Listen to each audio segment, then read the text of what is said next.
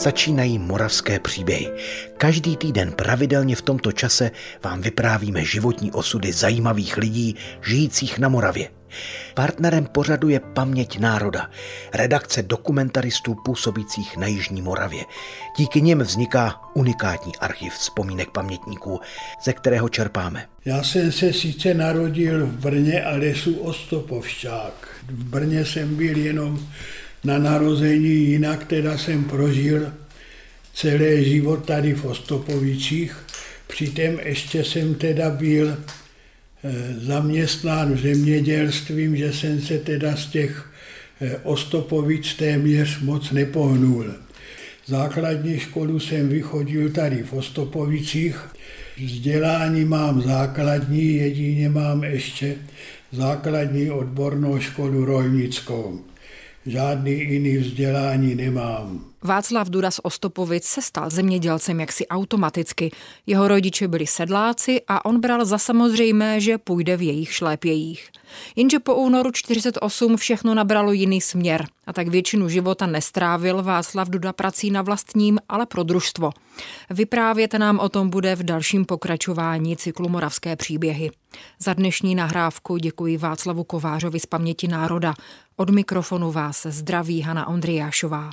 Ale teď už pojďme za Václavem Dudou a nejranějšími vzpomínkami tohoto muže, narozeného v roce 1933. Žili jsme tady v tomto domě, ve kterým já žiju doteďka. Měli jsme tady hospodářství, ale tady kolem nebo přímo v Ostopovicích byli menší e, zemědělci. My sami jsme měli asi 7 hektarů pozemků, ale hodně teda jsme zajišťovali si živobytí, nebo část teda, co jsme tržili, bylo za ovoce. Měli jsme hodně rybízu, měli jsme dost třešní a měli jsme celý ovoce, všechno ovoce přes celý rok. Byly to hrušky, jabka, meruňky, švestky, no a všecko teda, co se tady v těch zahradách a to se teda prodávalo a dřív teda ještě než začalo to vázané hospodářství, tak to naše maminky nosívali do Brna, i pěšky to nosívali, každý den chodili z nůší ovoce, nosili toho 35 a 30 kilo a nosili to do Brna a tam to speněžovali a toto bylo součást našeho živobytí tady v Ostopovicích. No, bylo tady asi 35 zemědělců, kteří se tady tímto způsobem živili. Dá se říct, že my jsme byli takoví střední zemědělci z toho, co tady bylo. Žili z toho proto, že většina nákladů pro živobytí se řešila jako z produktů, které se vypěstovaly doma.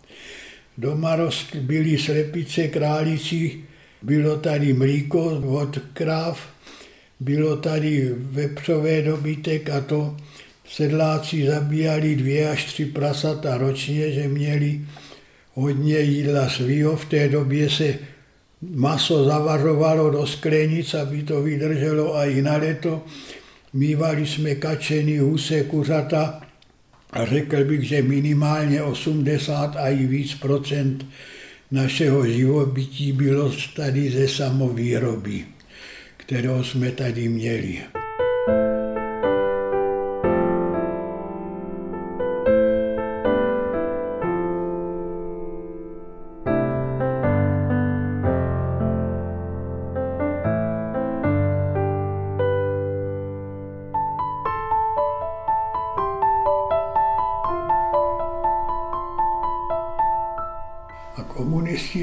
Vyhráli volby, ale přitom teda začali tady ovládat eh, Národní výbor, byl tady starostem Cyril Foltin, to byl primitiv načisto, ten se sotva uměl podepsat, ale byl předsedem Národního výboru. A on s náma byl u odvodu potom, když jsme byli, a my jsme taky byli potvory, no tak Foltin, my jsme jeli na ten odvod do Ostopovic, nejezdil autobus, Liskovca autobusem a na zpátek jsme přijeli do Liskovca a Foltina jsme ožrali na čisto. My jsme ho nesli na ramenách a po dědině jsme zpívali hej, hej, folty, zrale. Lidi nám nadávali. A taky jsme byli grázlicí, no to je jasný. No. To lidé mladí někdy dělají. Ale začali tomu velit lidé, kteří, řekl bych, že svým způsobem byli řazeni na takovou skoro spodinu.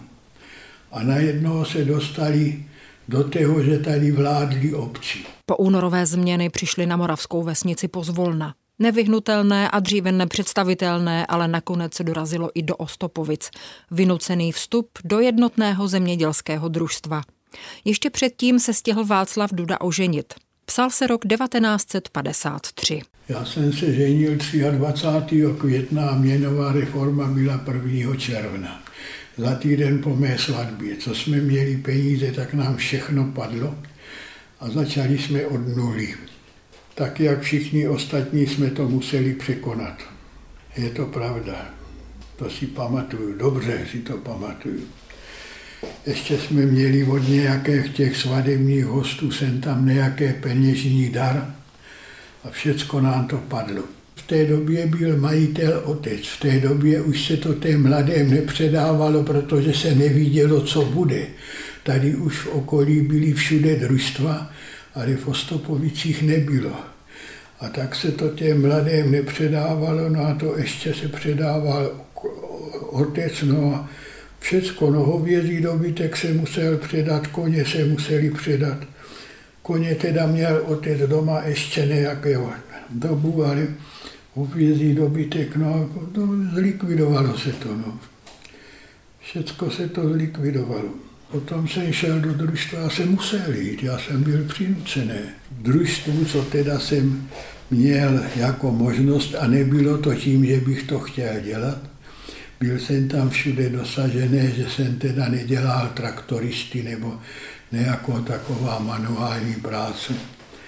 Dělal jsem funkce prakticky ve střelicích ale nikdy jsem nebyl ve straně, no ty to nebudeš moc dělat, ty musíš vstoupit do strany. Já povídám, je to jedno, já jsem sedlák, já půjdu buď to jezdit traktorem, nebo půjdu krmit béky, mně je to jedno, já ale do strany nepůjdu. A nešel jsem a do smrti jsem nebyl ve straně a dělal jsem funkce, zodpovědný funkce jsem dělal a ve straně jsem nikdy nebyl. A když jsem chtěl odejít, tak mě nechtěli pustit. Tak to teda ne. Já jsem jim říkal, toto je moderní nevolnictví, to je jako za otroka, se mu řeklo, ty musíš dělat toto a musel to dělat a já tak žiju teď. Komunistům jsem to říkal, jsem se jich nesral, co mě mohli udělat, víc jak mě udělali. Milí posluchači, jak víte, příběhy čerpáme z rozsáhlého archivu Paměť národa. A ta má své srdce i na Jižní Moravě. Pobočka Paměti národa sídlí i v Brně. Sledujte na webu a sociálních sítích Brněnský institut paměti národa. Navštivte ho a podpořte. Přijměte naše pozvání do klubu Přátel paměti národa. Díky vám zdokumentujeme paměť Moravy. Vše najdete na webu paměťnároda.cz. Děkujeme.